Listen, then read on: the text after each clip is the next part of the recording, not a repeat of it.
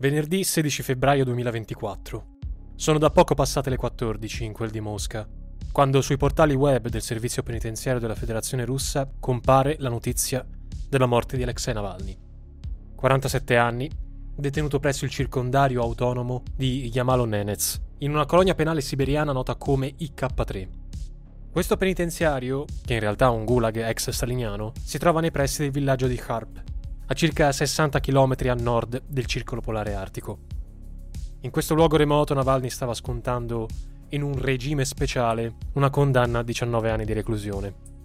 I primi referti diramati dalle autorità russe parlano di decesso per cause naturali, provocato da una sindrome da morte improvvisa, per quanto in un primo momento si fosse parlato anche di trombosi o embolia.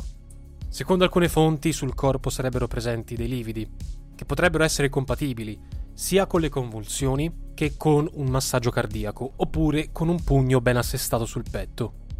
Difficile dirlo perché al momento in cui stiamo registrando la salma non è ancora stata riconsegnata alla famiglia, in attesa del completamento delle indagini. A Mosca e in altre città russe sono state indette diverse manifestazioni, accompagnate da centinaia di arresti. Tra le prime reazioni ufficiali c'è stata quella della moglie di Navalny, Yulia, che intervenendo dal podio della conferenza di Monaco sulla sicurezza, dove si trovava al momento della notizia, ha indicato nel presidente russo Putin il principale responsabile dell'accaduto. Piccola nota, il social media X, che è gestito da Elon Musk, ha bloccato momentaneamente l'account della stessa Yulia, per motivazioni ancora non chiare. Alla stessa conclusione della Yulia è arrivato anche Mikhail Khodorkovsky, lo conoscerete dal video che abbiamo fatto su Putin, ex oligarca e dissidente politico che oggi vive in esilio a Londra. Proprio in questi giorni Yulia Navalnaya ha affermato di voler dar seguito all'attività politica del defunto marito, assumendo il ruolo di leader dell'opposizione. Lo ha detto in un video. Меня не должно было быть на этом месте. Я не должна была записывать это видео. На моем месте должен быть другой человек. Le reazioni delle autorità e dei media occidentali non si sono fatte attendere, chiaramente. Commentando a caldo la morte di colui che viene indicato in Occidente come il principale oppositore politico del presidente russo Putin, il ministro degli esteri della Svezia, che lo ricordiamo Svezia è nuovo membro NATO, Tobias Willström, ha detto che si tratta dell'ennesima prova del carattere criminale del regime russo.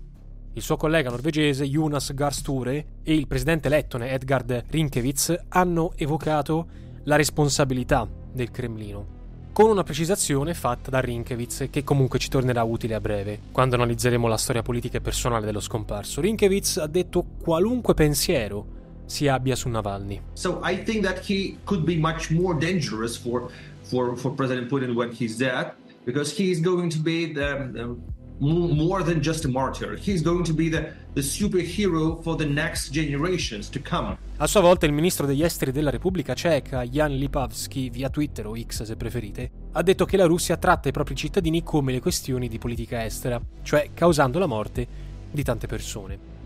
Comunque, spostandoci più a occidente, in Francia, il ministro degli esteri francese Stéphane Séjourné ha parlato di una morte causata dal duro regime detentivo, già in passato criticato da Parigi, mentre il capo dell'Eliseo Macron ha evocato la tragedia dei Gulag.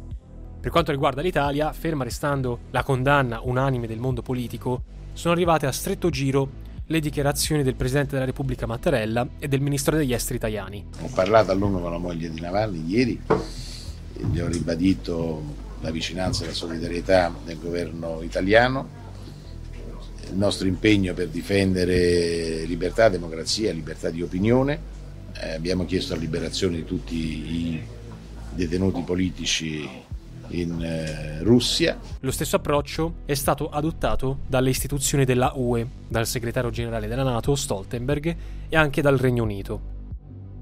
Naturalmente sono arrivate reazioni anche da oltreoceano.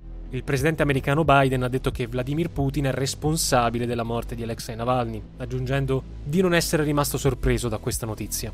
Make no mistake. Putin is responsible for Navalny's death. Putin is responsible. Was this an assassination? The answer is that we don't know exactly what happened, but there is no doubt that the death of Navalny was the consequence of something that Putin and his, and his thugs did. Decisamente più prudente è Pechino, che parla di affare interno russo. mentre il segretario generale dell'ONU, Guterres, ha chiesto un'indagine approfondita sulle cause reali del decesso. Uh, the Secretary General is shocked by the reported death in detention of opposition figure Alexei Navalny. The Secretary General expresses his condolences to Mr. Navalny's family and calls for a full, credible, and transparent investigation into the circumstances of Mr. Navalny's reported death in custody. Ok, potremmo continuare a lungo con l'elenco delle prese di posizione ma si rivelerebbe forse un esercizio inutile, a tratti perfino monotono, senza con questo nulla togliere alla tragicità dell'evento. Le dichiarazioni dei leader occidentali, pur nelle diverse sfumature, hanno un comune denominatore, ossia ascrivere al governo russo le responsabilità della morte di Navalny, chiedendo di fare chiarezza attorno alla sua scomparsa. Il quotidiano italiano La Repubblica, il sabato 17 febbraio, ha intitolato a tutta pagina Navalny omicidio di Stato. In assenza di qualunque riscontro o comunque autopsia, quindi il verdetto sembra già scritto. Affrontare certi argomenti a caldo, specie in un clima di tensione crescente nelle relazioni internazionali, è sempre complicato. Giusto sollecitare l'attenzione nei confronti di un oppositore politico russo che perlomeno indirettamente è stato massacrato da un regime, quello di Putin. Meno giusto è girare lo sguardo di fronte ad altri eventi simili e altrettanto controversi. Ma prima, per contestualizzare meglio la morte di Navalny, occorre porsi delle domande. Ad esempio, chi era Navalny? Quali erano le sue idee politiche? Qual era il suo peso reale in Russia? Per quali ragioni era detenuto? Rappresentava realmente un pericolo politico per la stabilità di Putin? La sua morte favorisce qualcuno o va a scapito di qualcun altro? Ebbene, politicamente parlando, Navalny non era certo un moderato. Lo sottolineava all'epoca la stampa nel 2012 con un pezzo intitolato letteralmente Il blogger xenofobo che unisce la piazza contro lo zar Putin, in riferimento alla sua contrarietà alle politiche migratorie. Что делать, если таракан окажется слишком велик, а муха не в меру агрессивна?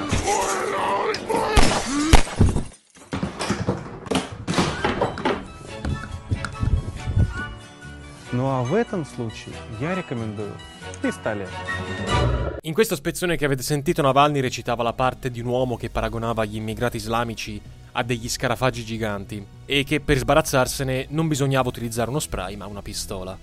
Eh, non è l'unico esempio di sketch boh, che gli ideatori definivano comico, come definirlo, non lo so. Eh, c'è anche quello in cui diceva, vestito da dentista, i migranti sono come le carie che sporcano i denti, raccomando una disinfezione completa.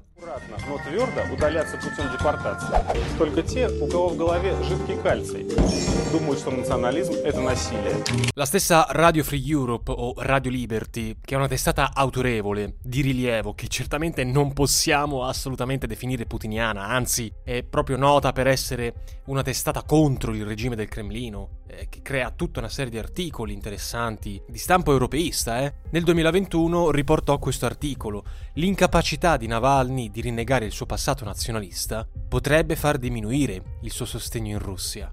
Ma come queste ce ne sono tante altre.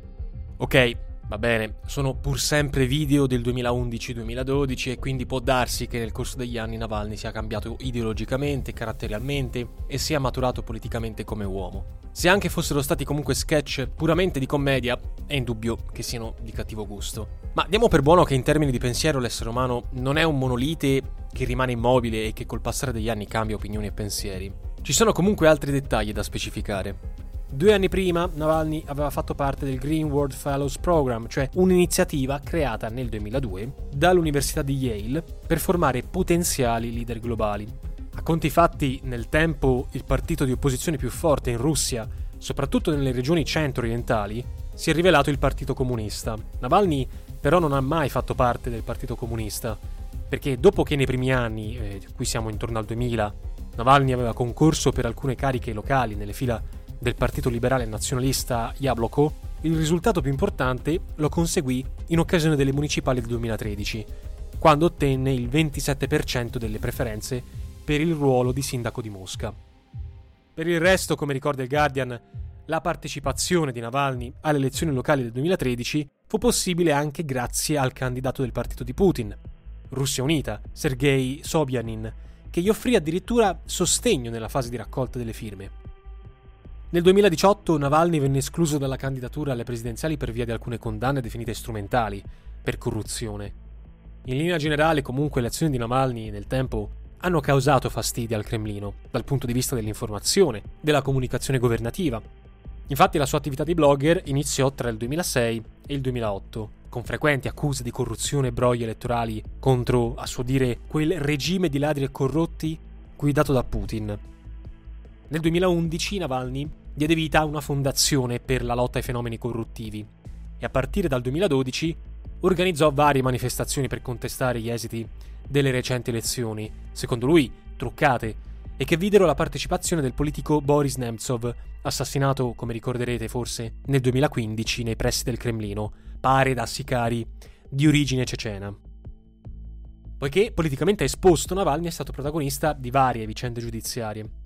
Stranamente però la prima condanna non giunse dalle autorità russe, ma scattò per effetto della denuncia di una nota azienda di cosmetici francese, la Yves Rocher, della quale Navalny era referente per la Russia. A quanto pare la ditta gli contestava una truffa ai propri danni, accusandolo di averle sottratto una somma stimata in circa 400.000 dollari. Il processo sfociò nella reclusione per tre anni e mezzo, da scontare domiciliari, pena poi sospesa. Navalny si è sempre dichiarato innocente, ma nel 2021 le vecchie imputazioni, assieme ad altri, sono state poi ripescate, a detta dei suoi difensori per ragioni strumentali, parlando di forti pressioni delle autorità di Mosca sulla ditta francese affinché muovesse ancora una nuova causa, insomma, incontro a Navalny.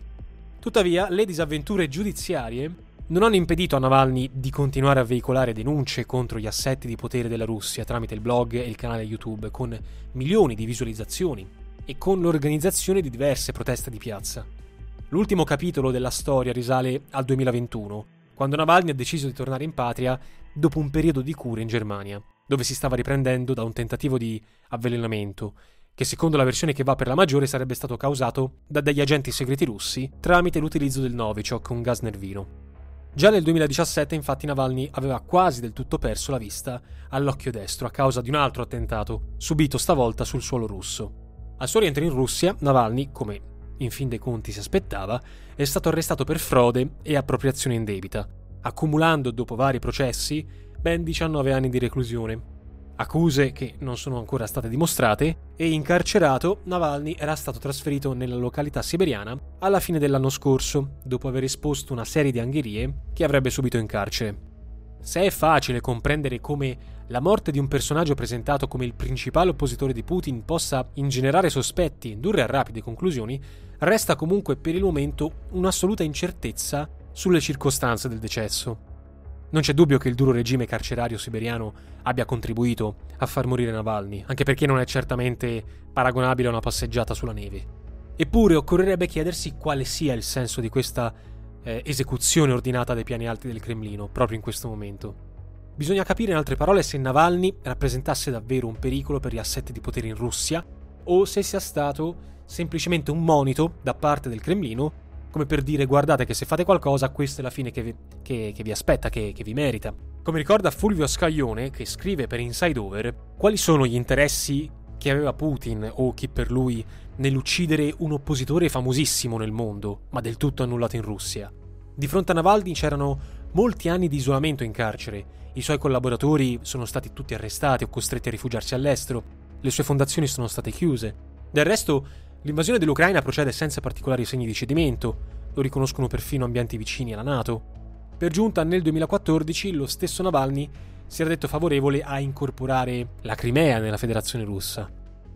In altre parole, non è dato comprendere quale vantaggio abbia tratto Putin dalla morte di un oppositore ridotto all'impotenza, schiacciato, ricevendo peraltro un danno d'immagine in realtà, rischio che in questo momento obiettivamente non aveva senso correre, perché stiamo vicini alle elezioni che comunque sappiamo già il risultato scontato, che sono a marzo. E se fosse confermata la notizia ripresa da Bild, ma ancora non lo è, che parlava di una possibile liberazione di Navalny nell'ambito di uno scambio di detenuti che coinvolgerebbe USA, Russia e Germania, ecco che la versione dell'omicidio sarebbe ancora più discutibile. Navalny del resto non avrebbe nemmeno impensierito Putin in vista delle elezioni presidenziali del prossimo marzo, dove sarebbe interessante acclarare le motivazioni dell'esclusione di un altro candidato, cioè Boris Nadezhdin, apertamente contrario alla guerra in corso e tenuto fuori dalla competizione per presunte irregolarità nella raccolta delle firme. Chiaro, è naturale che la morte di Navalny abbia catalizzato l'opinione pubblica, anche considerando che a dispetto della grande fama di cui gode All'estero, il cosiddetto leader dell'opposizione russa godeva di forte supporto anche in patria, dove più volte sono state organizzate proteste in suo nome.